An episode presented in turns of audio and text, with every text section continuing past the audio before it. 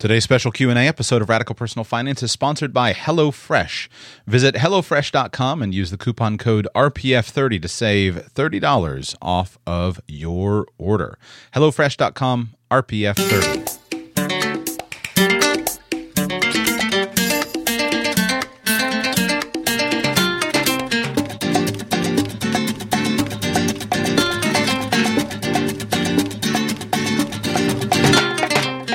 Welcome to Radical Personal Finance, the show dedicated to providing you with the knowledge, skills, insight, and encouragement you need to live a rich and meaningful life now while building a plan for financial freedom in 10 years or less. My name is Joshua and I am your host and today's show is a Q&A show. The way these work is once a week at this point, doing my best to keep to a one, keep to a once a week schedule. Once a week I open up the call phone line to patrons of the show and you get to ask me anything. And then it goes out on the show.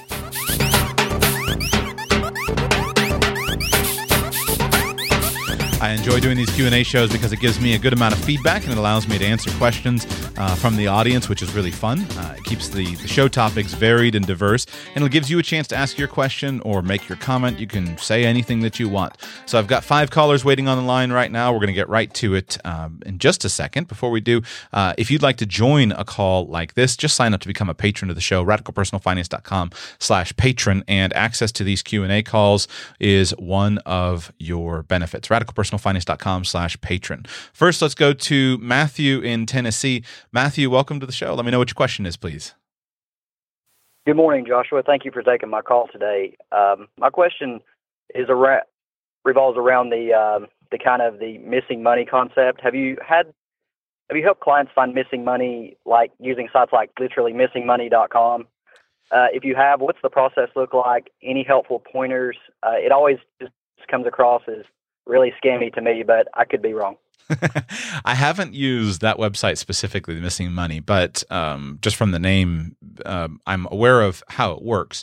In essence, there are government databases of unclaimed funds. So let's say, for example, that you had a life insurance policy uh, and it was uh, and it died, and they couldn't find the insurance company couldn't find a beneficiary, et cetera. At some point in time, that may go uh, and revert back, and it's and it needs to be published as available money. Or let's say there were a lawsuit settlement, or uh, somebody died died, uh, your you know your long lost aunt, and she died and intestate with no next of kin, uh, then that money gets published, and then I guess these websites access a public database um, in some way and allow you to find it and then file your claim on it. I've not used any of them. I don't know. I haven't heard of them being scams.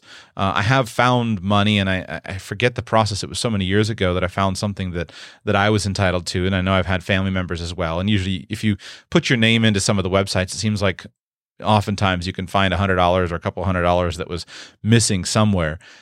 I don't know enough to say about scams or not scams. Uh, I think that it's a legitimate. Uh, it's it's certainly legitimate that there is missing money out there. Uh, but in terms of which website would be the best to, to use, I simply don't know.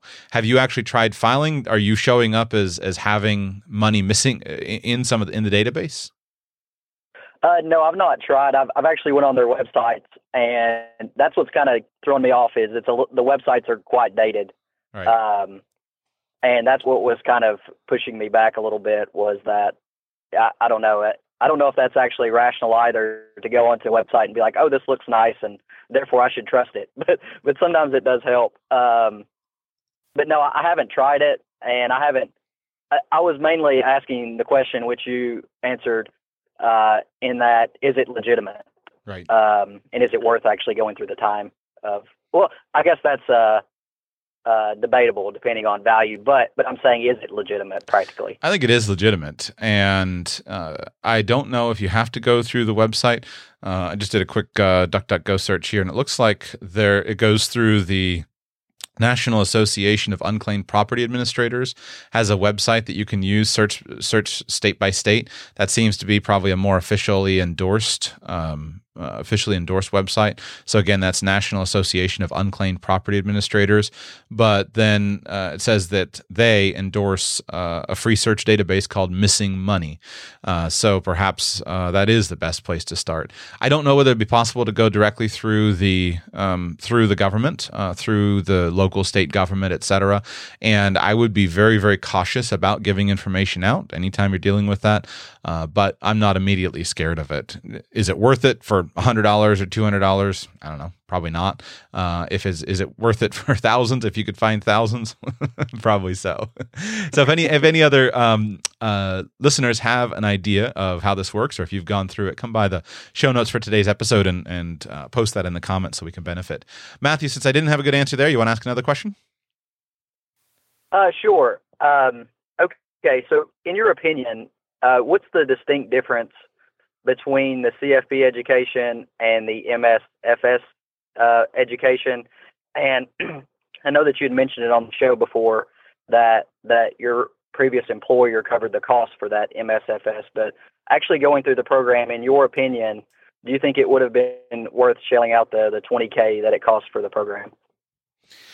So that's two different questions as far as the difference versus what it's what it's worth. So this here are the differences. First, the CFP uh, designation is a professional designation. It's not a degree. It's a professional designation, and it's granted by the CFP board, which is a private uh, industry organization that simply exists to provide the CFP designation.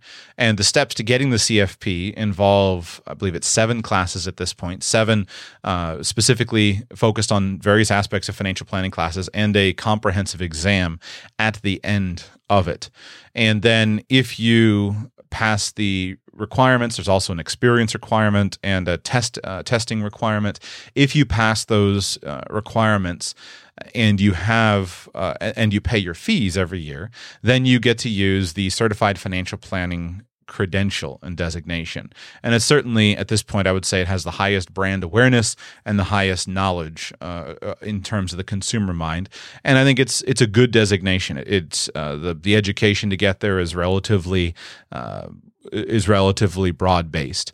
The MSFS stands for Masters of Science in Financial Services. Basically, it's uh, you know more commonly known would be a master's degree in financial planning, and that is an official college degree that's going to be granted by an educational institution. So the process is much like any other master's degree. It's not based upon uh, the specific CFP designation board. It's granted by the university, and the MSFS.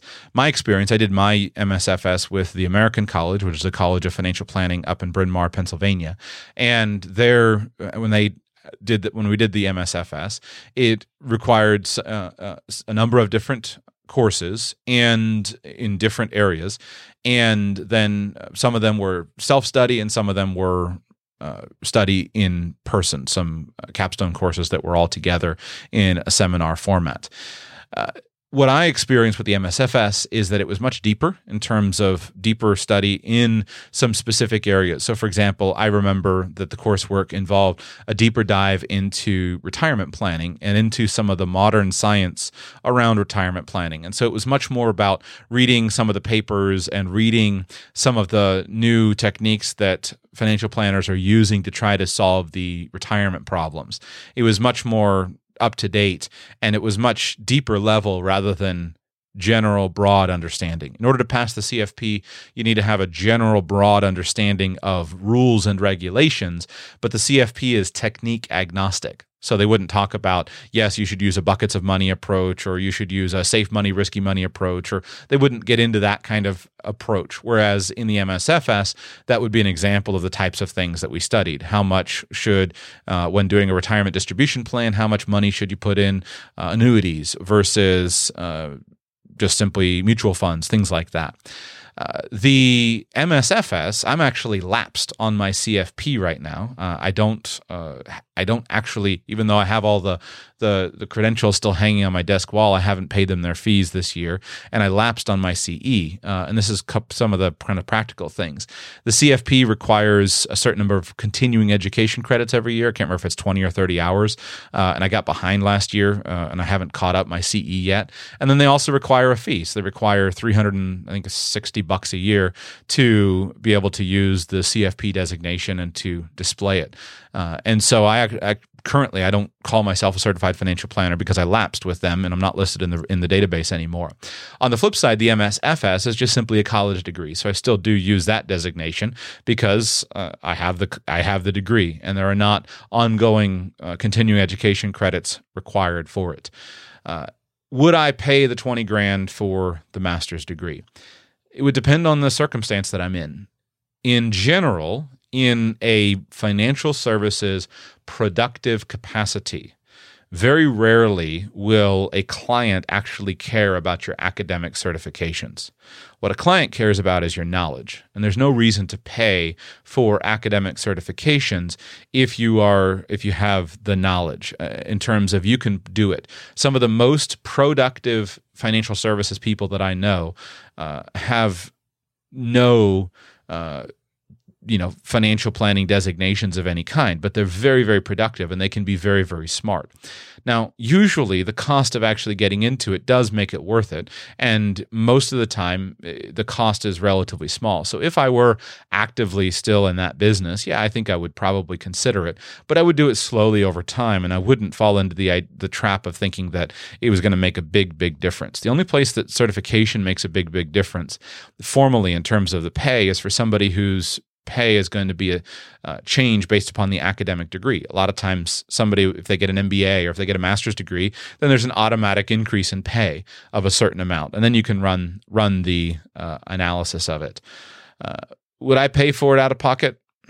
I don't know. Uh, I I would probably lean towards doing it, uh, uh, but it's so hard to say. It's not really going to make that big of a difference for somebody who's knowledgeable.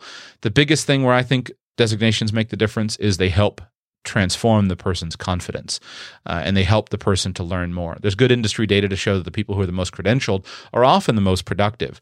And I think the reason is because it builds confidence. I know for me, it helped me to build confidence to where I felt like I could actually give uh, real tremendous financial planning value to somebody because I had the background academically.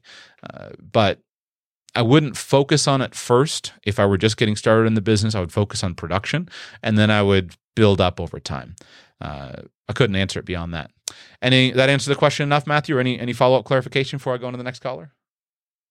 No, that that absolutely does. I was just, uh, yeah, that's exactly what I was thinking. Mm-hmm. Uh, I just was pretty much asking, did the MSFS have any like special sauce? But it kind of sounds like what you're paying for is the organization of the actual education and actually the follow through too of the you know kind of the different things that you have versus you know by getting the SFS that there probably was something inside of that that couldn't be obtained from like an outside source or you know uh, you can buy a whole lot of books for 20k um, yeah. but but I, I do appreciate uh, answering that question. Thank you very much. It's the same exact question and problem that you face with any kind of college degree.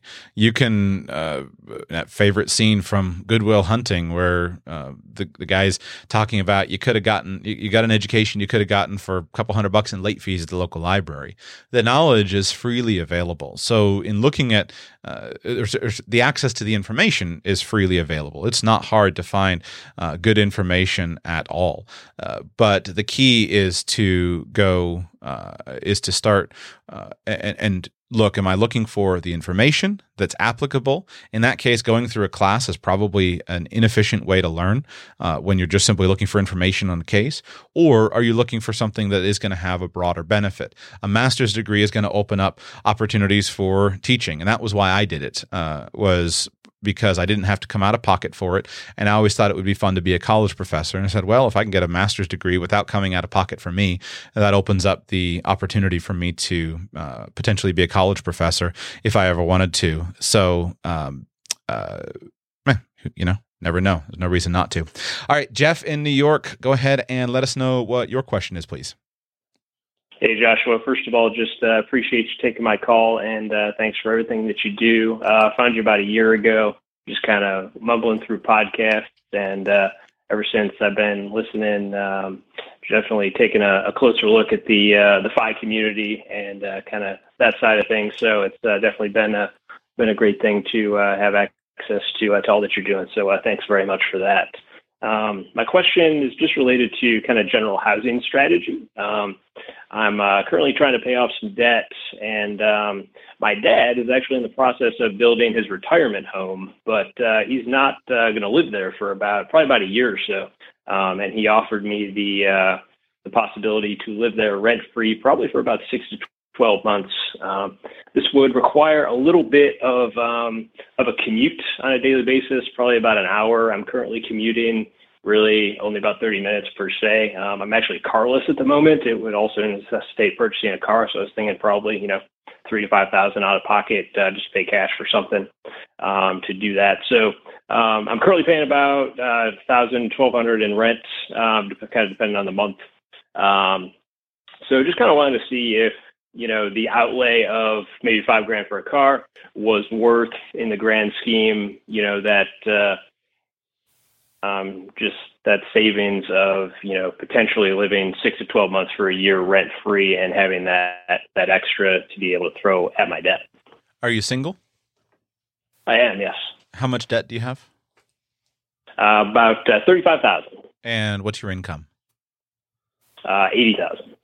If you were to do this, do you think you could be out of debt in six to 12 months? I do. Um, I'm currently kind of projecting probably about uh, June of 18. I should be should be all done. So if I was there, that minimum probably six to 12 months, I think it could be the uh, the vehicle to uh, make that happen. What type of work do you do? Um, I'm in technology, um, like operations, type type stuff. So you don't, I mean, you don't use your car for work. You could drive a cheap car. It's not a big deal. You're not in the road. You don't have image to maintain, etc. No, definitely not. Not the uh, not the lawyer doctor stigma. Great, great. Um, it sounds pretty cool to me. Uh, it's I, I, I would probably pursue it uh, if you can do it on six to twelve months. To me, it sounds really ideal in this in this context. It's probably of help to your dad uh, to have the place looked after. Empty houses are not great uh, are not great things. Period. Uh, and so it's probably sure. of help to him. So you don't have to feel like a total freeloader. He wants to help you out uh, during this phase. So um, it's a win for him that he gets to provide some help for you. Uh, so I th- I see that as as being good. Uh, an hour commute to go from 30 minutes of a commute to a one hour commute uh, for the short term, uh, you know, a year's time to me sounds pretty. It doesn't sound terrible. Obviously, shorter commutes are always uh, are often better and, and more valuable. But for you, you could put the time to good use. Plenty of ways to put the time to good use, and we're talking about a, a temporary time period, and it's a very direct path to saving uh, ten to twelve thousand dollars uh, if we called it on a year timeline. And if you have the timeline to where that would work out with your income to be able to be debt free at the end of a year, uh, I think that would be well worth pursuing. I would buy a, a cheap car, um, you know, a little Toyota Corolla, Honda Accord, um, Toyota Camry, something like that. I'd spend a couple thousand dollars. And the great thing about there about doing that, if you do that, is uh, you know, depending on what you need after after you're done, if you buy an inexpensive car, uh, you you can sell it again if you want to go car free at the end of a year. You can sell it again and uh, basically get all your money out of it and have a fine little commuter car. So I think I would, I would, yeah, I would. Uh, I think that sounds like a really ideal scenario. Is there any reason why you don't think it would be a good idea? No, I think uh, I think really the only thing would be you know the the silly fear of missing out. I suppose it's uh, a little bit out in out in the sticks, so to say. But um, other than that, you know, I think um, it's probably good to to dig me out of the hole. And I think the the other thing you hit on very well is the the resale potential of the car. Um, I was definitely thinking something like a Camry or an Accord. So to be able to get you know three quarters or what I paid for it out of it, I think is makes that outlay a little bit more uh, more reasonable in the situation. Yeah, it, it, you got to compare it to what's the scenario that would be that that what's a different scenario that you have. So right now you're spending a thousand or twelve hundred dollars a month on rent, and you're able to get by without a car. Well, could you spend if you got a roommate, or could you find a place to to rent a room in a house for four hundred dollars a month and get by without a car? If so, then you calculate what that would look like over the course of a year. But to go from uh, what you're paying now to zero rent, and I don't know, would your dad pay the cover the utilities, or would you need to pay for those as well? I think he was willing to do that, yes. So when you get rid of utilities, that could also be really compelling because uh, $100 a month in electricity, things like that. You could probably get rid of uh, your any kind of internet needs. Just use a, a use your cell phone uh, and tether when you need internet at home, and you're going to be at work a lot of times. So you can get rid of uh, any kind of cable, or, or unless it comes in the house, you can cut your your utility bills down hugely. Uh, and so the, the savings here with having a, a hookup like a family connection could wind out in your benefit closer to say 1300 maybe $1400 a month by the time you add up uh, the coverage for utilities. So as a temporary thing i think it helps your dad. It helps you. Uh, as a temporary thing i think it sounds like a great idea. Great I uh, appreciate the insight, Joshua. For sure. All right, Helicia, we'll, or Helicia, we're going to come to you in just a moment. Before I do, though, sponsor of today's show is HelloFresh. HelloFresh, you've heard me talk about it before. Uh, it's one of these boxed up meals scenarios where they send you uh, they send you a box with all kinds of different meals uh, in it. Uh, they send you it once a week if you want. You can choose the number of meals, all kinds of different scenarios, and the food comes all uh, in the box in a refrigerated box. the food comes with all of the portions measured out and step by step instructions where you can follow the recipe card and just pull the box out of the fridge, follow the recipe card, and basically 30 minutes, uh, you've got the food in the oven and, and you can get it on the table shortly thereafter. Um, I do a lot of the cooking in my house, and I have a problem that I cook from massive portions. So uh, I do a lot of the cooking and always have these just crazy amounts of food uh, in the house. But it frustrates my wife deeply uh, because for her, she uh, has to come to the refrigerator and see mountains and mountains of stuff and figure out what to do at five o'clock in the evening. We try to do a better job with meal planning, but it still seems to be one of the areas where we constantly um, our aspiration is higher than our realization. HelloFresh solves some of those problems for us. It, it gives you a little box. You can pop the box out. She loves that. She doesn't have to think. She just grabs the recipe and puts it together, and boom, done. Now, John, you said we're talking before I hit record on the call. You said that your wife loves it uh, as well. Is that right? Yeah, that's correct. Yeah, she's tried a few of them. She likes HelloFresh. What does she like about it? Like, what's her favorite thing? Is it like with, with my wife, where she uh, grabs the um, uh, just the, the the the simplest simplicity of it, or what specifically does she like about I, it? I mean, everything's measured out, and and the you know if you need an onion or a you know, small onion, they give you one small onion or one little uh, vial of uh, olive oil or whatever. So it's kind of all, it's kind of like having a little sous chef there that's already done all the work for you and you just kind of assemble everything. Um, I think the biggest thing she likes though that the recipes don't tend to repeat. Uh, I don't know if they repeat even in a year. So, you know, it kind of gets her to cook things she wouldn't normally cook and have the ability to cook. So, uh, without, without, you know, some researching online, it's just kind of, it's just, you know, it's a subscription service. So it, puts it all right there in front of you and it's ready to go. Yeah, take some of the take some of the planning and puts it back uh, puts it back in yourself. Certainly not as cheap as uh, what we do. You know, buy, go to Costco and the and the and the restaurant supply store where we get most of our groceries. It's not as cheap, but it still comes out to less than ten bucks a meal. And when you've got someone else that can create the recipes for you, uh, it's a, a, really great in between scenario. It's cheaper and and more fun than dining out. Uh, good quality food as well. So go to hellofresh.com, sign up if you've never tried it. Try it out a, a simple starter subscription. Save thirty bucks with the coupon code RPF 30. Again, that's $30 off your initial subscription with the coupon code RPF30. And then uh, let me know how you like it. All right. Helicia, did I say it right? Helicia in Colorado, welcome to the show. Yes, thank you. I'm really excited to be here. Let us know what's on your mind and let's see how I can serve you today, please. So, uh, my mom's pretty sick and she has some pretty hefty medical expenses coming up. I was wondering, um, just from a financial standpoint, of what I should really look into, or there's some creative ways to finance this that maybe I haven't thought about. What kind of sick is she? Cancer sick.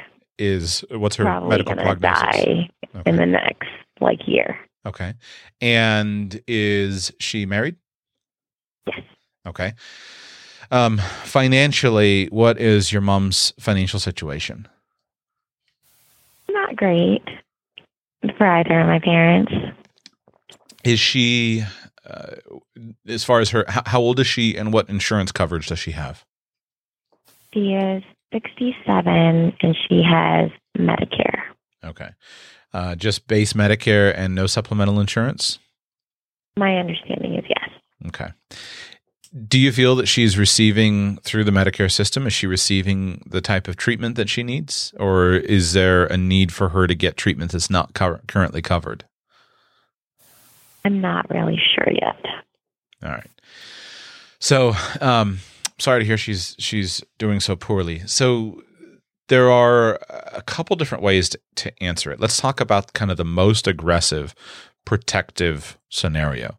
Um, your mom's husband does uh, do they have assets together that they own together? Not really, not at the moment, no. Okay, so basically, the, I'm getting the impression they don't have a lot of money or a lot of assets. Is that right? That is correct. Okay, so uh, and then is he working right now? No, he's like 83. Okay, so he's caring for her, and their- their sources of income is it just basically Social Security, or do they have any other types of pension uh, arrangements established for themselves? there's a pension as well for my, my dad. Okay, so let's start start with kind of the most aggressive financial um, planning scenario. Uh, essentially, there are two people that need to be cared for in this context. The number one, most important, is your mother and her medical care and her medical needs. So that is of primary importance, and you've got to make sure that she gets the care. But you also have to make sure that um, your father is cared for as well. And because their finances are joined, there's we have a duty of care for both of them, and we have a financial duty of care for both of them as well. So, as a simple example, let's say they had a million dollars in a bank account. If they were going to use all million dollars of that bank account on her medical care, that might be the right thing to do, but we have to recognize the fact that that will leave uh, him destitute, financially destitute. Now, in your situation, since your parents don't have uh, uh, significant assets, we're basically talking about income. So she's going to accrue, if she hasn't already, she's probably going to accrue major medical bills that she doesn't have the money to pay. So the first thing is to approach this almost like you would approach bankruptcy planning and to say, what sources of income do they have and how do we protect them? Social Security income is protected from the claims of creditors, and so can be pension income from the claims of creditors. So it's important that you sit down, and if your dad is receiving a pension payment from uh, a work pension, then you want to make sure that that's segregated and that's not uh, becoming a claim. Uh, that's not going into a joint account. Uh, just want to start to provide some some protection for that from the potential future claims of her creditors is as she accrues medical expenses as she, as she goes forward with her treatment and she, as she has the medical expenses all of those medical expenses um, uh, you want to work to make sure that they all stay in her name and in her name alone.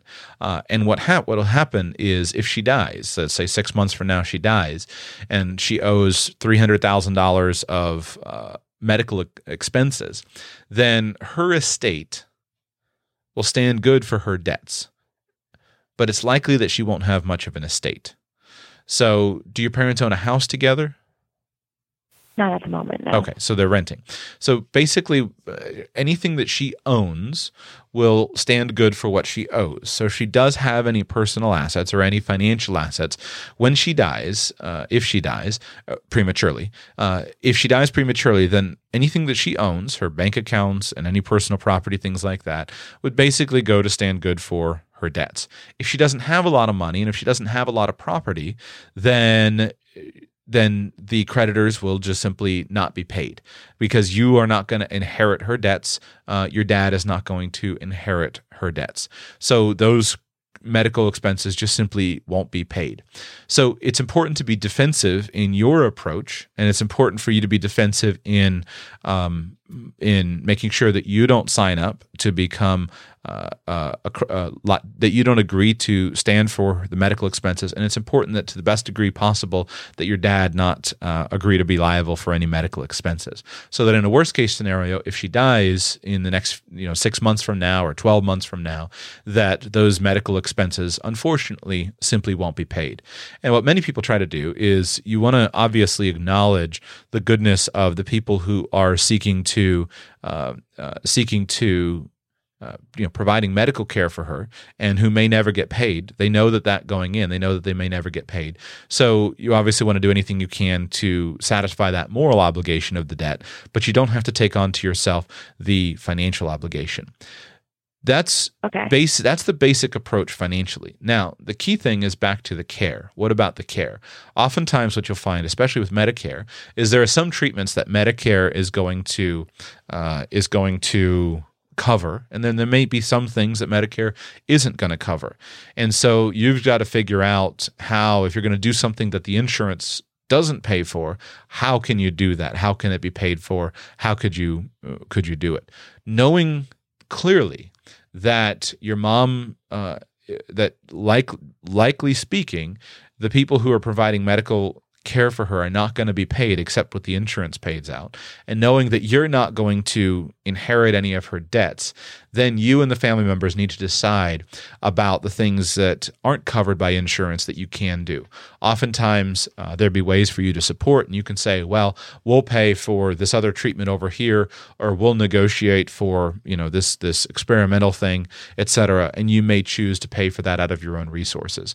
Uh, but basically, what I would do is just talk to everybody, make sure that everybody knows the situation, knows the circumstances, knows your mom's uh, lack of financial resources and uh, and talk to them. Make sure while you're going, and meaning that oftentimes they may go ahead and agree to provide care, uh, even though they know that they're not going to get paid in the long run.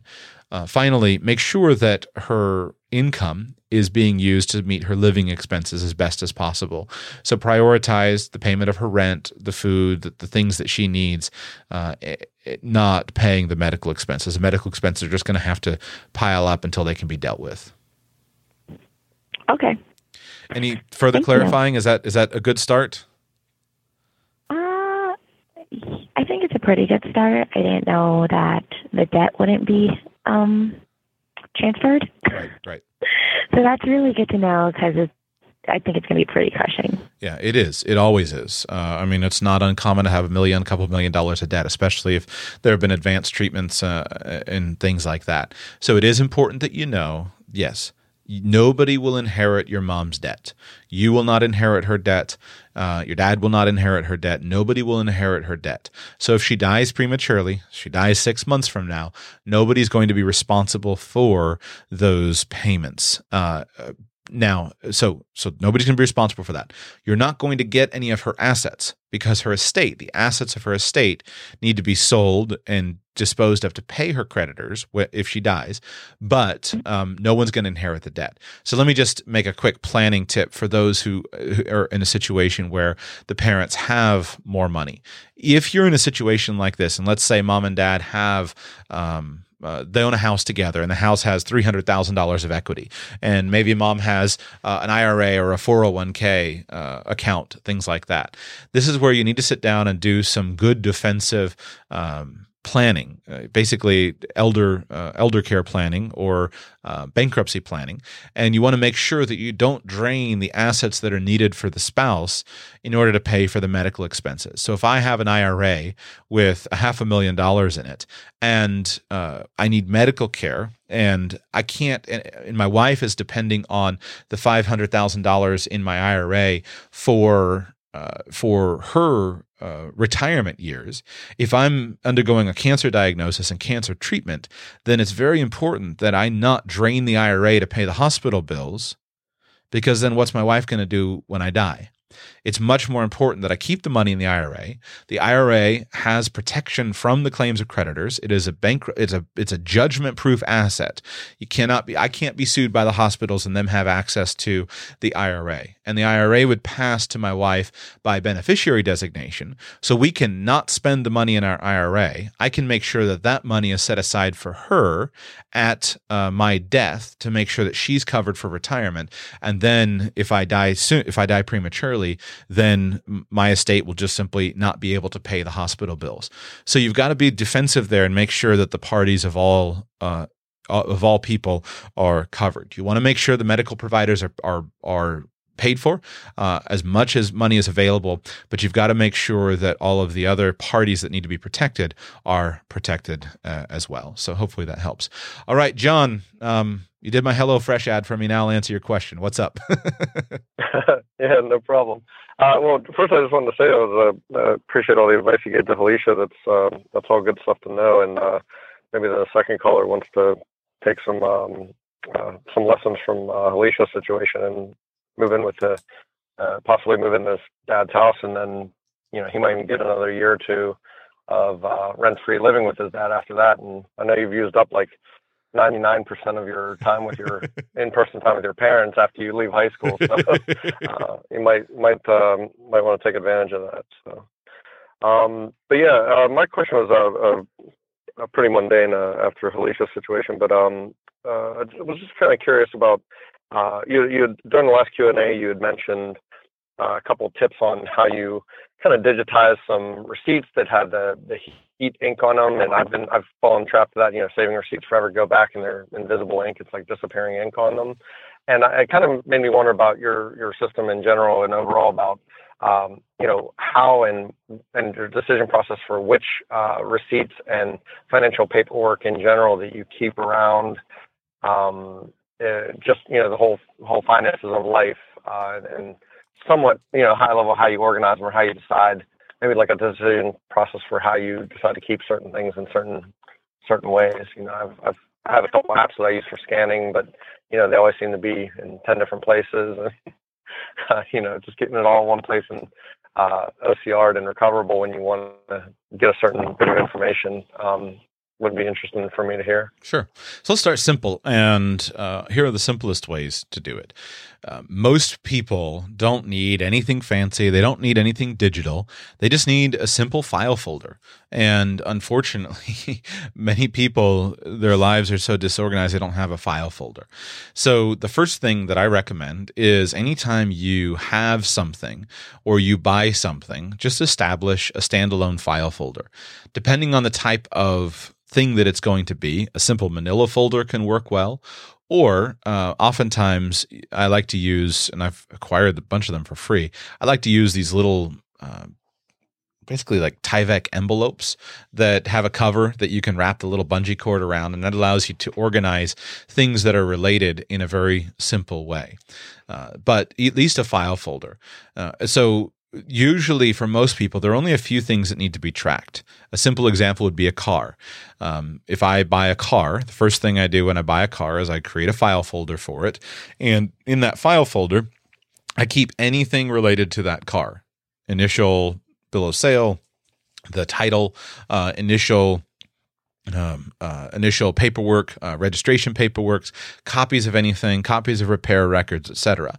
And if you just simply have one file folder that's immediately made out for that car, then you always have a place to put things, and it's easy to take and to put things into it.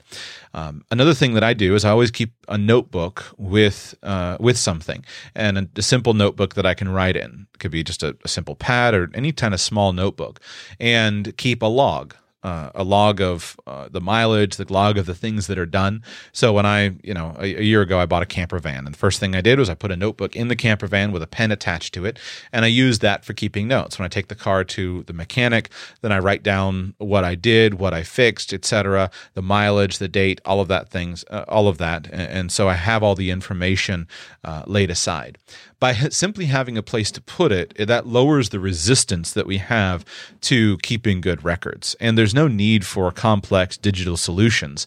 Uh, in general, you can just have a piece of paper, a notebook, etc. The issue that we mentioned with regard to the fading receipts is pretty rare with most things that are in use in in life. Your mechanic generally is is going to give you a printed paper printout from his accounting software, uh, and then there'll be a, a heat uh, a heat receipt on the back of it that was just simply the credit card slip. So you can look at it and say, well, is this important? And chances are it's probably uh, it's probably not important. You can probably uh, continue on uh, and you'll have everything you need. If you do that with same thing with your house, uh, you put your title records all in one place, and then if you have more, a lot of people will go ahead and create a binder for their home uh, appliances, uh, things like that. I try to save almost nothing that can be easily found online, but I just but I do try to save paperwork for things that can't be. So to me, the the user manual is not nearly so important as the actual purchase confirmation, so that I have the information. Uh, so low tech is perfectly fine and works really really well. If you uh, if you need to preserve the receipts, the simplest low tech way to do that is going to just be to copy them. And I think in this context, a lot of times uh, people have uh, a copier at work. Um, you know, certainly you don't want to run your own thousand booklet production job on your boss's time and paper, but uh, ask your boss, and uh, one or two receipts copied a month is probably not going to be a big deal. Or you can buy a home copy machine that's very inexpensive. Uh, that would be the most basic level. And most people would be well served by simply having that done. Now, you can go up from there. Uh, and you mentioned you can use a scanning app and start to scan information. I've done that.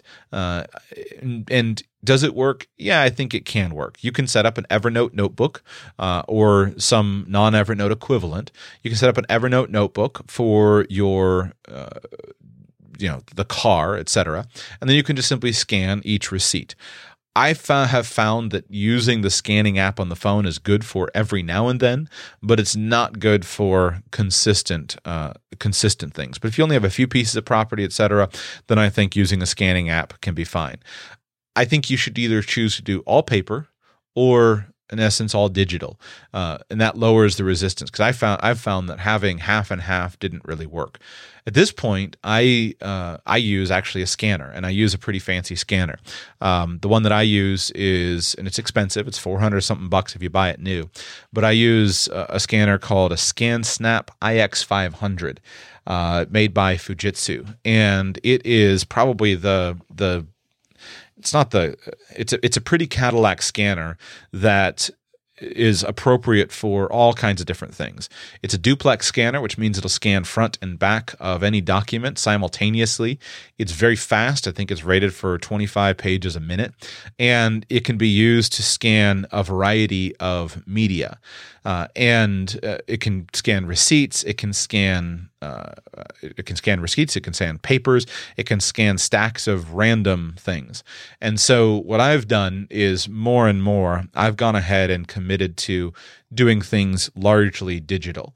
Uh, and so, I use it for records and I keep uh, uh, uh, just a simple foldering system. I prefer not to back things up in the cloud uh, for greater security. I have good backup systems that aren't, so I'm not worried about the cloud on the backup. So I just keep a foldering system and a file system in for each of my assets. So if there is a, if there is a, you know, if it's my car or if it's a house or something like that, I make a separate folder for it, and then I scan all of the documents into it, and I I just simply I don't worry too much about organization. Uh, in general, you can get so bogged down trying to organize something perfectly that when there's no need for it. For the average car, if you have 20 or 30 files in a folder, you don't need to do any major organization. You can look through those and figure out uh, when you replace the the transmission fluid if you have to, and it only takes a few minutes. So just simply setting up a simple file, uh, simple, simple foldering system. What I do is I just simply use a dated system.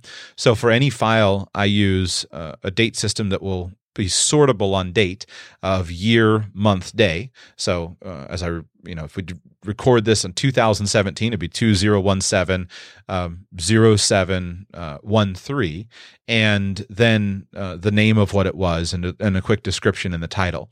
Uh, and the a fancy scanner like the Fujitsu ScanSnap makes it so easy to scan scan these things, put the file name in, drop it into that that it, it makes it super super simple. So I love it, uh, and I that's what I use. Uh, so I organize things around the asset. If it's a home purchase, just organize things there, and then if it's financial records, then that should be organized in the accounting software. Uh, either use uh, you know I use YNAB for personal stuff. Uh, you can organize things effectively enough in YNAB. I use hashtags. Uh, so uh, I have a Toyota Sienna minivan. So hashtag Toyota Sienna. Uh, if anything's related to that, that's easy. That makes it easily searchable. And then uh, if it's more complex than that, then you can go ahead and use bookkeeping software. So something like QuickBooks makes it very simple for you to associate uh, a scanned receipt with the actual uh, with the actual uh, file. Uh, I've found that for me, I, you know, I struggled with it being cheap for a long time of not wanting to get a scanner. Finally, I just said no. I've got to have a good scanner, and I use it for uh, basically everything. Uh, I use my my ScanSnap for uh, I scan all my books. Uh, I scan like for example, when I read a book, I like to read books in paper and mark them up. But then at the end of it, I destroy them. I pull the bindings apart, toss them in the ScanSnap, and probably about ten minutes I can scan the book. That way, I have a permanent digital archive of it. I don't have to have the I don't have to keep the paper version of it. Uh, I have a permanent digital archive that contains all my notes, all of my emphasis, etc. It does color, does black and white. So I find it really useful for that. Uh, and then also records, you can just put stacks of records together uh, and do it. So I have found that having a good scanner has been well worth it uh, for me to simplify things. So one of those systems can be created, and I think those are just that, that's how I do it, and those are my simple ideas for it. Um, how do you do it, John? And what ideas do you have?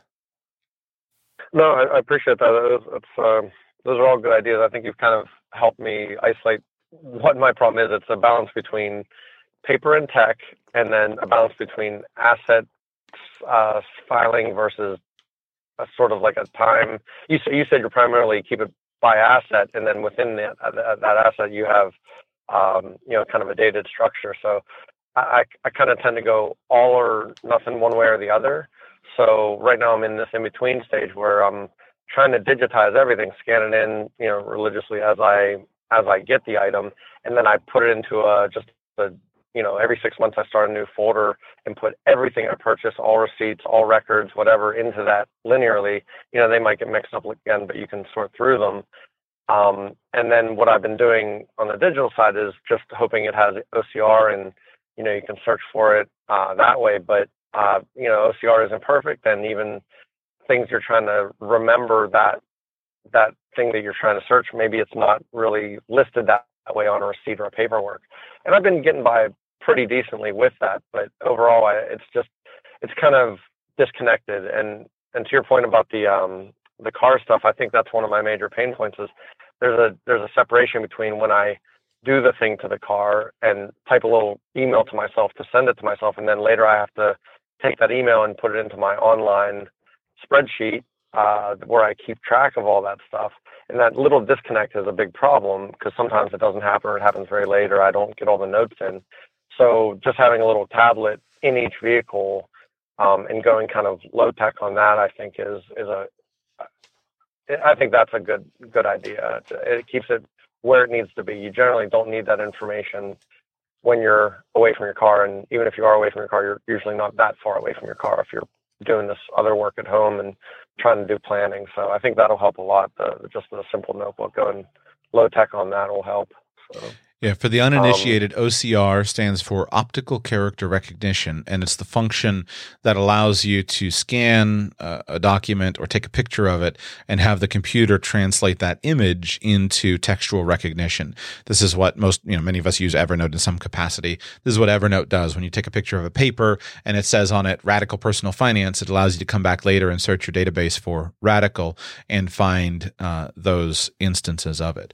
My experience, John, having um, being the master of creating complex systems and then watching them fail, I have learned that it's simple. It's important not to kind of over stress. Um, as a simple example, I don't save receipts for anything except business expenses. Um, I don't save them. What am I? What am I going to need a receipt for uh, on something, or possibly a big uh, a big ticket item. Uh, certainly is a reason is a reason to do it. But I don't need to save my receipts from the grocery store. I don't need to save any of those things. All I need there is to know basically how much am I spending on a monthly basis on uh, food. And so as long as I have some record of that, and I do, you know, either checkbook register or a program like You Need a Budget, radicalpersonalfinance.com slash YNAB, radicalpersonalfinance.com slash YNAB, You Need a Budget. Uh, um, as long as I'm using something like that, then I have the category that I need. And so simple is important. Before you design a system for something, it's most important just to eliminate steps and say, Am I ever going to need this? And in general, I found that as long as I get rid of stuff and I simplify, I don't need to save all these emails. I don't need to save all of these receipts. I don't need to save all these records. Um, I'm probably never going to do it, need it. And if I ever did need it to save on $100, well, $100 was the price I paid for having a simpler life. Um, similar things like saving boxes for, I bought a new monitor for my computer. Well, I'm not going to save the box for it just in case I ever need it. If I ever need it, it just it adds too much complexity.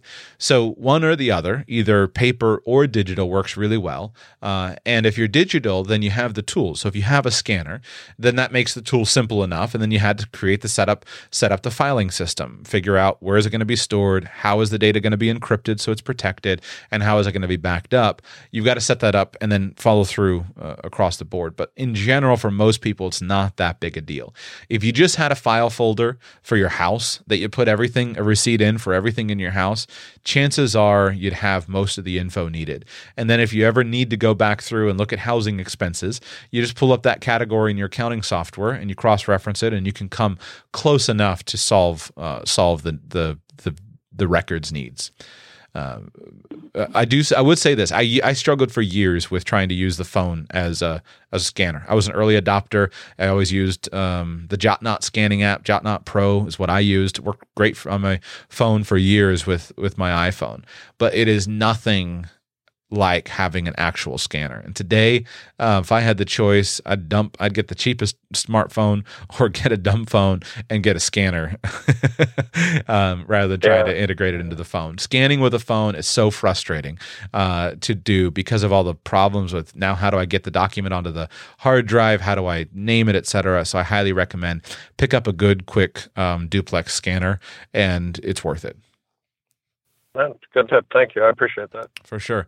Um, someday I should probably do more and and uh, try to organize the system better. But that's what I do. All right. Finally, Andy, you're up. Uh, welcome to the show. Let me know your question, please.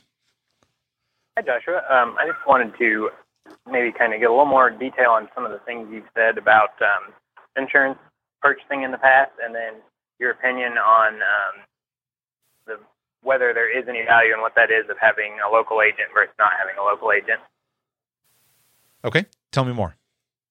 Um, so specifically with the agent thing, um, I don't want to be necessarily asking brand recommendations. I'll try not to say brands unless you want me to.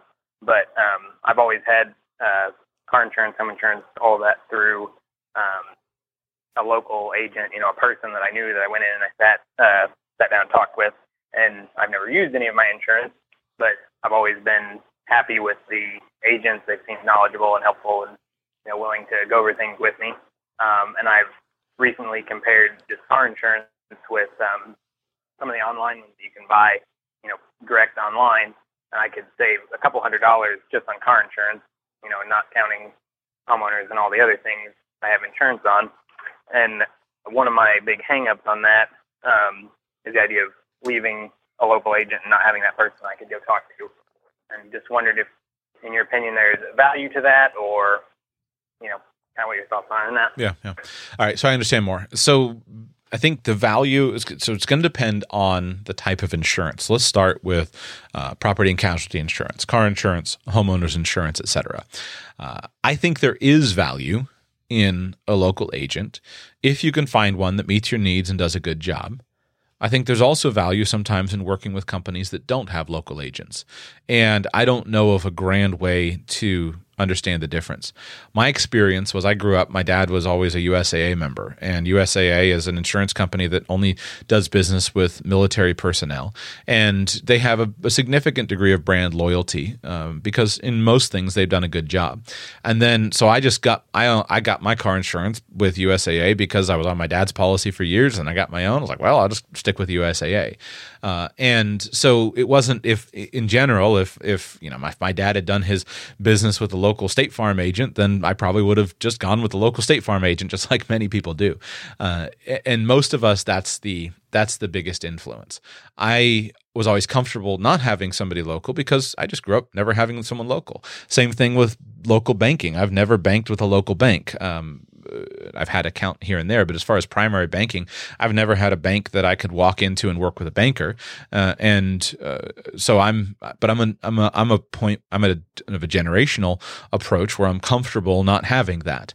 Uh, I think the first thing that matters is, whenever possible, uh, to work with a company that's going to be excellent for the type of insurance that you're looking for. So, in property and casualty insurance, um, there are two mutual insurance companies that have often had good ranks. One was USAA. Another uh, that's often been leading is a company called Amica Mutual. Um, they often are well ranked in terms of their customer service. And when it comes to actually filing a claim, I've seen personally, with my experience with the USAA on car insurance claims, uh, how nice it is to work with a company that just seems to want to do the right thing and care for their policy owners. I'm biased whenever possible to work with a mutual insurance company as compared to a stock insurance company because I have had experience formerly working with Northwestern Mutual that there's just the culture was different that there was more of a sense of camaraderie so I'd rather bank with a credit union than with a profit seeking bank. I'd rather have my insurance with a mutual insurance company than with a stock insurance company. So to me, that's where I start. The problem is, what do you do if insurance is, is not available? When I um, owned a home a few years ago, USAA does not write coverage for uh, houses in Florida because of the uh, well, just the the hurricane situation, and the whole Florida homeowners insurance market is uh, a disaster. Uh, it's been it's a disaster. Uh, the government regulators have have have screwed the whole thing up by and, and destroyed the uh, destroyed free market competition. So basically, we have the state-run option, and we have a few startup local insurance companies that basically cancel your policy every year, and you shop for insurance every year or two. So in that context, I had no idea where to start, and I called company after company that was national. No, sorry, we don't do business in Florida. And the only thing I had to do, uh, the, the only place I had to start was to work with a local agent because there was spe- value in that specialized, localized knowledge.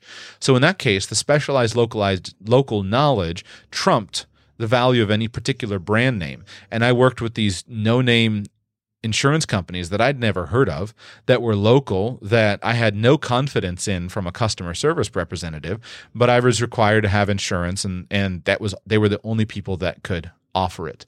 So it's very subjective I think you are better served with by working with an agent. Here's how the insurance works. A lot of times you can buy insurance directly from the national com- national company or you can work with somebody locally who can write it with the national company. And your actual premium payment is going to be identical between those two. But if you work with somebody local, you're going to have somebody who can sit down and integrate your coverage and who can review them. And as your financial situation is more complex, that's more and more valuable. You want to make sure that your liability limitations on your car insurance are properly aligned with your homeowner's insurance, and you want your umbrella liability policy to go right on top of those so you don't have any gaps. You're not going to get that with a customer service rep just on the phone. So if you can work with somebody locally that's going to be knowledgeable, why not? I'd rather do that. The other thing I, comment I've made was, was something like life insurance. Same thing applies with life insurance. If you work with a local agent, you're going to pay exactly the same premium as working with somebody that you find on the internet.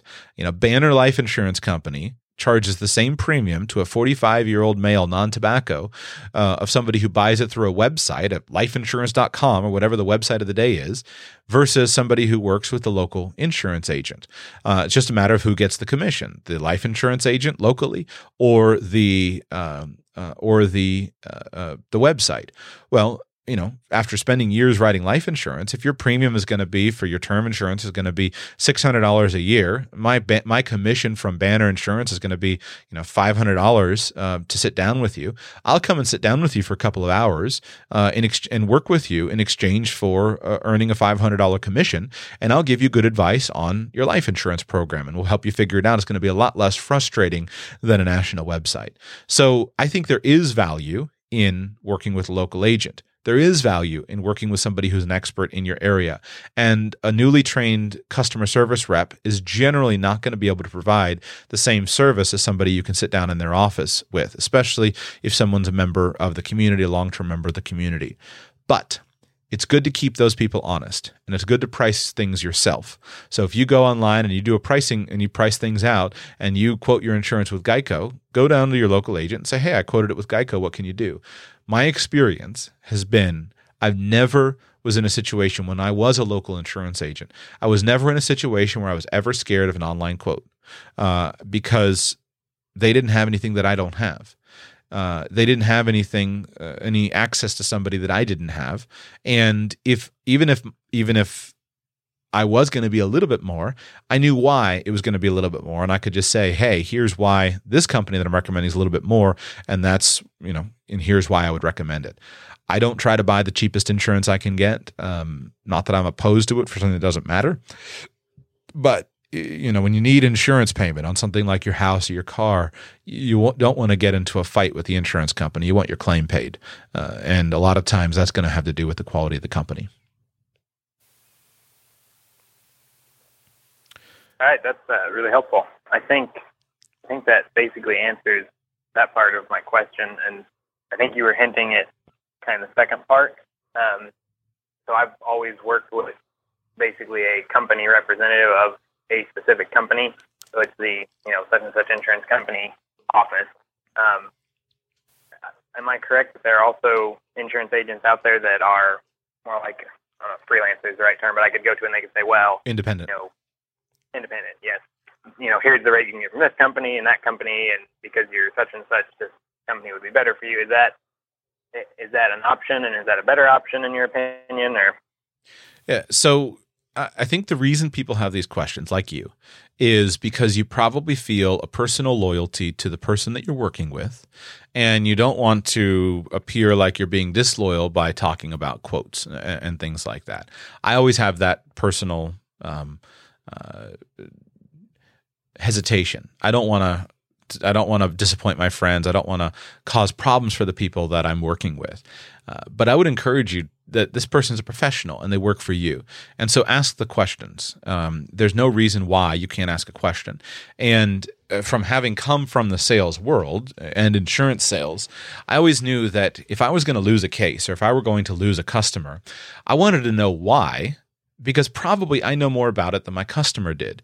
But I would be so frustrated if somebody you get a, you get a replacement notice if someone's replacing your policy uh, in, in life insurance and similar things. I'm sure with with uh, property and casualty insurance, I would always be frustrated if I saw look I placed so and so with a good company and I look down and I get a replacement notice for the policy that I sold them that was appropriate to them, and now we're going with you know piece of junk company that's five dollars a month cheaper. Uh, I can I can sell somebody on why the five dollars a month is more valuable, uh, and it and be right about it. So I think you should always talk with the people that you're working with and tell them what you're doing. Tell them, oh, I'm quoting, you know, if you're working with a local legacy company that that where their agent is a captive agent, here's the terminology called a captive agent where they can only write business with that specific company. Tell them, hey, I'm quoting my insurance around. Um, you know, I've gotten quotes from so and so. Why should I stay with you? Just ask them the question, and that they're professionals. They can handle it. They're big boys and girls. They can uh, they can handle it. Uh, and it's always a good idea to collect quotes. Uh, it's always a good idea to talk to an independent agent and inquire with uh, you know a local company and say, hey, can we quote a few different companies? It's always a good idea. The trick is, in order to make it worthwhile, go back to the professionals that you're working with. Tell them your competitive quote because often there are a lot of unethical people who will quote something, but they'll quote it under different terms. Obvious example you come in and your legacy company that you're with right now, you have a million dollars of liability coverage, but you go online and they quote you at $100,000 of liability coverage. Well, of course, your policy is cheaper. It's cheaper because it has different terms. And there's almost no insurance, especially property and casualty and uh, and many kinds of, of life insurance, disability insurance, et cetera. You can't compare it one to another. About the only thing you can do that is compare it with a straight 20 year term life insurance policy. Then you can quote on price. Everything else is based on features, and the agent needs to see the quote. So go and get the quotes. Get it from the legacy company where you have a good relationship with. Get it from the independent company uh, that where they're quoting with a couple of people, and then compare them one another. Show each other the quotes and ask them why should I stick with it, and then be open to their answer. Cheaper is not always better. You often get what you pay for in most things, including in insurance coverage. Okay, so yeah, that that makes a lot of sense. And I guess were you saying earlier when you were talking about the local agent versus the website? My I guess my thought had been, you know, when you go with a company that is largely web based and doesn't have local offices, right? The fact that there is, you know, two or three people sitting in a building 40 hours a week um, would be a big reason why you know online company A could be cheaper than online or you know brick and mortar company B. Is that does that have any bear? Like, would it be reasonable to expect that that's true or not? I think absolutely. Uh, there are a lot of companies that have made their business working online, and because it's cheaper, they can offer cheaper policies. But this very much depends on the type of insurance and on what's available. Me give you an example. Um, I bought a motorhome a year or two ago. I've since sold it uh, this year, and I needed insurance for it. Well, I paid cash for it and I didn't care about having the value of it covered. I just wanted some strict liability insurance that would allow me to drive it legally. But all I cared about was inexpensive liability insurance. I didn't need big coverages, et cetera. I just needed inexpensive liability insurance so that I could drive the thing on the road legally. I quoted it with USAA, um, and my premiums came out to like $60, $70 a month that they quoted for my motorhome. Uh, I Progressive is well known for having some of the cheapest insurance coverage for RVs. So I quoted it with Progressive, and they gave me just simple liability insurance for it was twelve dollars a month. So I was able to have the, the the the coverage for twelve dollars a month. Well, I couldn't see any reason or benefit why I wouldn't just go with the cheapest place in that one because I wanted something that was very simple, and I wanted something, and I was just going for strict liability coverage. Uh, so in that case, Progressive was a company that they're known for providing cheap RV insurance. That's a segment of the market that they've gone after. And so you want to work with them for RV insurance. That's very different than something else. And and insurance companies all have a different market segment where they want to be competitive. Uh, uh, uh, another example, I'm just using companies that I know where I can speak to because of, of personal experience. Um, there are like USAA does homeowners insurance in some places, but there are certain kinds of houses that USAA doesn't want to have. And sometimes they want high end houses, sometimes they want low end houses. And so each company with something that's peculiar to property and casualty. Each company will choose this is the type of person that we want as an insured, and they'll often price their policies up out of the market for someone else. So that's where you need an expert um, if possible, who can look and say, do you fall into one of these situations, or are you buying a commodity product? Uh, and there's no um, there's no general way to answer it other than research. There are only specific ways of application. Um, one more example to, to, to build my point. I mentioned a moment ago that about the closest thing that comes to a commodity product is term life insurance, simple level term life insurance. In many ways, a 10 year level term life insurance company from company A is the same as company B, is the same as company C. There are a few differences, but it's as close to a commodity as you can get in the life insurance business. That applies if you're healthy and you don't smoke. But it doesn't apply if you smoke cigars. if you smoke cigars, you immediately go into a question of, well, how many cigars do you smoke? And there are some companies where if you smoke over a certain number of cigars, they're going to give you tobacco rates. There are other companies where you can smoke an unlimited number of cigars, but as long as you don't smoke cigarettes, you can get non tobacco rates. And so it's only going to be an experienced life insurance agent who's going to know that answer. And you can't know it as a consumer by reading a website. The teaser website at lifeinsurance.com is going to say, you know 45 year old healthy um, male uh, can get insurance for $15 a month. But it's only the agent who's going to know well how many cigars do you smoke? In that case i need to put you over here with you know prudential because they're cheaper uh, they're not $15 a month, it's going to be $17 a month, but it's non tobacco rates. If we applied with the company that you saw the advertisement for, it'd be $30 a month. Um, same thing with anytime there's health risks. Every company has something that they've chosen. So if somebody has a history of heart disease or history of cancer, or they've had certain medical conditions, or they have diabetes or hypertension, that's where the expert pays off. So I don't know how to define that for the layperson in advance and say, always use online or always use local. I do know that you should try both or all and constantly shop your coverages, but tell the professionals what you're doing and let them work to earn your business. Okay, that's really helpful. So I think the advice I'm hearing is just, you know, if I'm looking to understand whether I'm getting good value and whether there's better value to be had, um, maybe get a few online quotes for especially things like auto insurance that are heavy online and then try to find a independent insurance agent in my area and just go to them and get a couple quotes from them and then take that back and compare with the legacy uh, agent that I've been working with. Is mm-hmm. that that be a good summary of your advice? Right. Don't discount somebody from a large company. Don't discount them for two reasons. One, they have experience, they know what they're doing. There's a reason the company is large.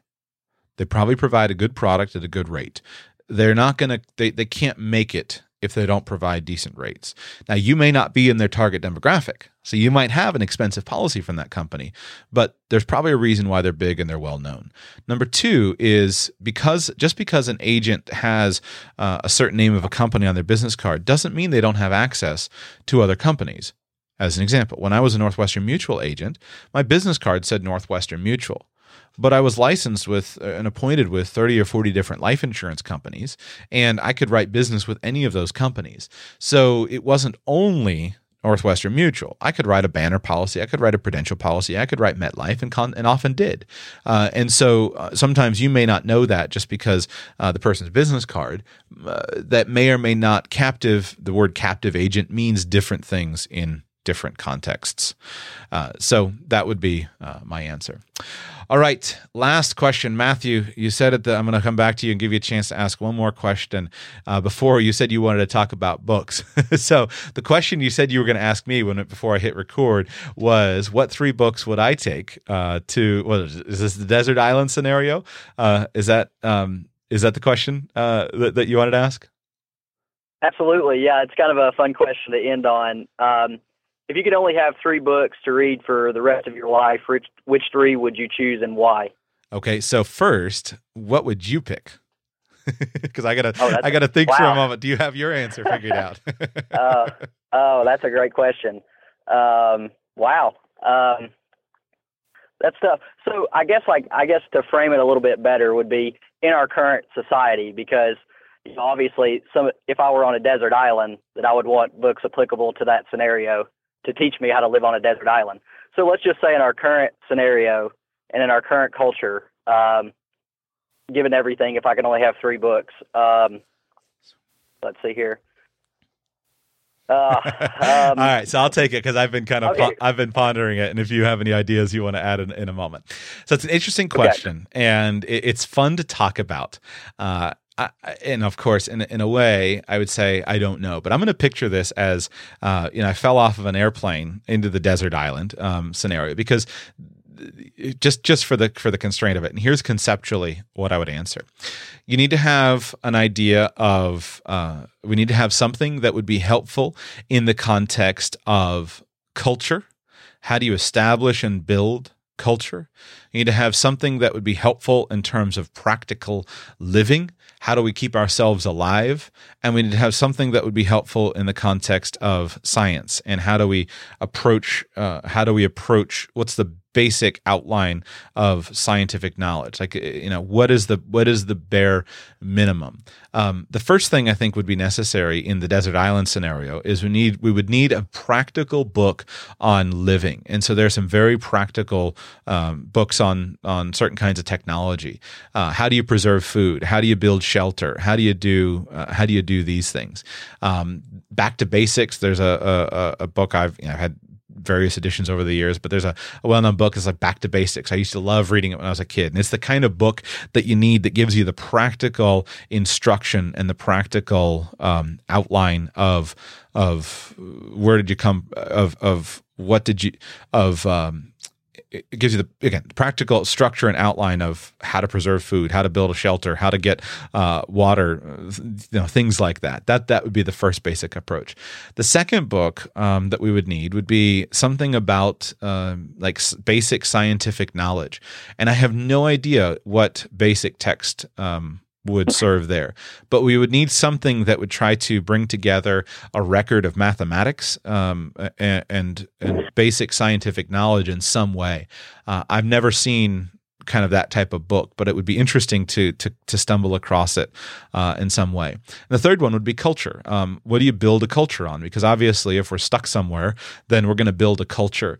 Uh, and so, with that, um, rather obviously, I would insert uh, the sixty six books of uh, of the Protestant Bible. And the reason there is because you have history. Where do we come from? Why are we here? What's the meaning of this whole thing? Um, that's what that answers. And then also the cultural construct um, the early Puritan settlers uh, to the United States of America uh, used explicitly uh, the Mosaic Law as their outline for their law and their tradition, and that has produced that that fundamental foundation has produced uh, the most we- the wealth the wealthiest, most successful culture in the history of the world. Uh, and so, I'd want to build again on that foundation to understand the outline and understand that the precepts uh, of where do we come from, where are we going, and how do we organize a society, uh, because that is the fundamental conflict in in the world today. Once you have the basic needs of life established, once you have the basic, you have some shelter and you have excuse me you have some shelter and you have some fire and you have some uh, water to drink and some food to eat then as human beings we immediately start building civilization. We immediately start building culture. And so i'd want to understand what was it that has led to the most um, incredibly successful cultures in the history of the world? Because there have been you know thousands of different cultures that have developed but not all of them have survived and not all cultures are the same.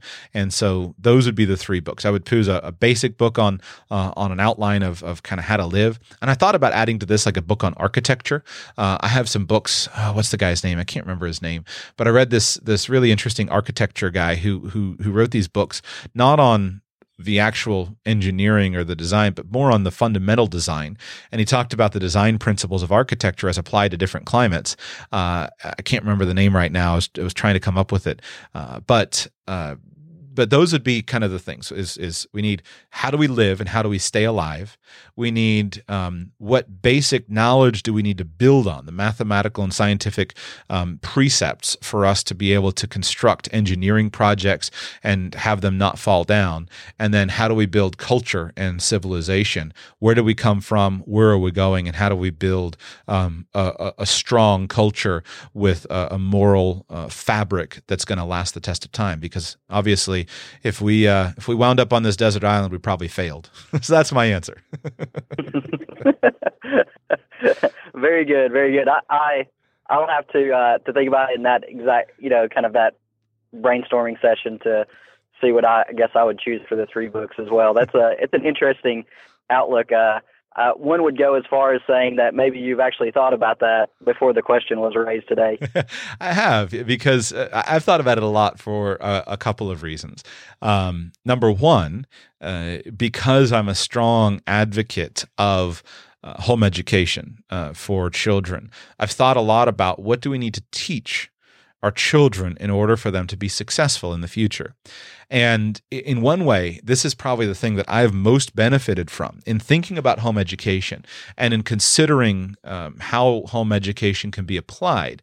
I've benefited from recognizing the fact that I've got to be responsible to know what my children need to know. And that's caused me to question my own education. If we just ship our kids off to uh, a school that somebody else has designed, then as parents, we never think about what my children we, we, often don't think so much about what my children need to know.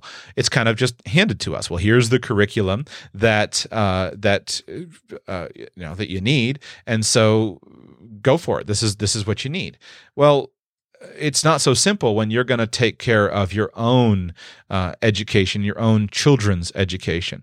So I've really benefited from thinking about uh, from thinking about education, and it's made me think: what are the fundamental principles that my children need to know? Um, I'm convinced that it's absolutely impossible for me to teach my children the specific facts that are going to see them through the coming decades. Uh, uh, basically, almost all the facts, supposedly, and I'm putting facts in, in, in air quotes, almost all the facts that I was taught in school, I've since debunked or we've since gone on with deeper knowledge. Uh, you know, if the atom was the smallest particle, some of us were taught this is the smallest particle the cell. What is it now? It's like a quark or something. Um, you know, all of a sudden, no, wait a second, the cell goes smaller. Or there's this number of periodic elements, uh, but all of a sudden it goes it goes deeper. Uh, or that's been pretty stable. So those aren't good examples. But but most of the facts that I was taught about history, you know, Columbus sailed the ocean blue in 1492. Well, maybe he did, but he was by no means, and he had a huge impact, but he was by no means the first uh, European uh, visitor to the United States, and he didn't discover America in that context. That was a, a very surface, shallow thing that I was taught. So I've come to the, the conclusion that you can't really teach facts to children effectively enough where it's going to last them. What we need to do is teach principles and teach an approach. And so there, um, there's by teaching my children orderly thinking or teaching them how to be disciplined people and disciplined researchers or teaching them how to approach problems or how to understand philosophy or how to tra- trace a thread through, then it, it causes me to think about uh, things at a deeper level. So I've thought a lot about it there as I've tried to identify what do my children need to know to be successful in the world of 2050. And then the other thing that I've thought a lot about is um, one of my major concerns. I look at the U.S. American society, uh, and in many ways, all I see is a, a society that's in collapse, uh, and I don't know the timing on it, nor do I know what the uh, the impact of it looks like.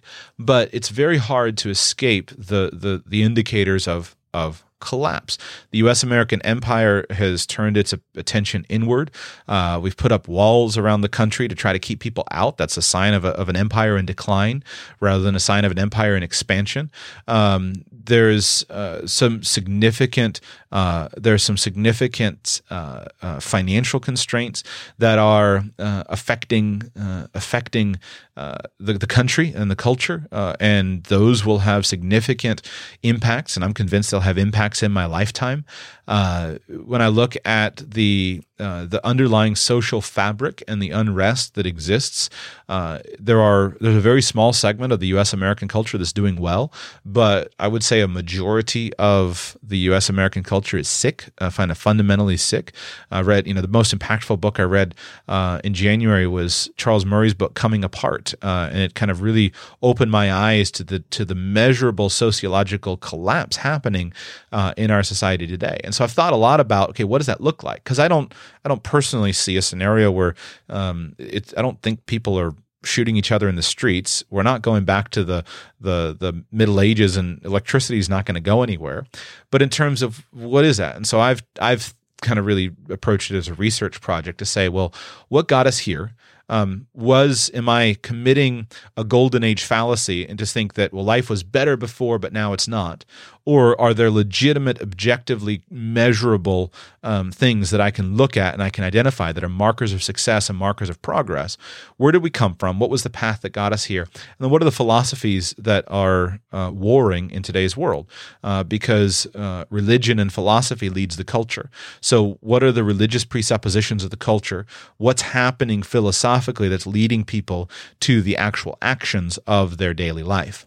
Uh, and so, in thinking about that, it's caused me to to do a lot of of thinking about culture because how do you change it? I'm very concerned about how do we adjust and, and, change culture? Not on a macro scale. I can't do anything about a broad scale but at the margin how can i make a little bit of an impact in my children's lives and in my family's lives and in my neighbors lives and in my community? How can i adjust and get off the crazy train and and and, and stay on the train that that leads to prosperity and stability of society? So um, you got me going. I didn't mean to go into all that. But yes i have thought a little bit about it No, that's great. And uh, to be honest, I can't speak for the entire uh, RPF audience, but that seems like a great uh, future outline for a particular show and get into specific examples and and um, uh, I think that would be really interesting to to kind of hear the the deeper um, impact in that in the specific examples. Uh, here's the short version. Um, because I can't do it in in terms of the thirty minute uh, the thirty minute version. But here is the uh, here's the short version.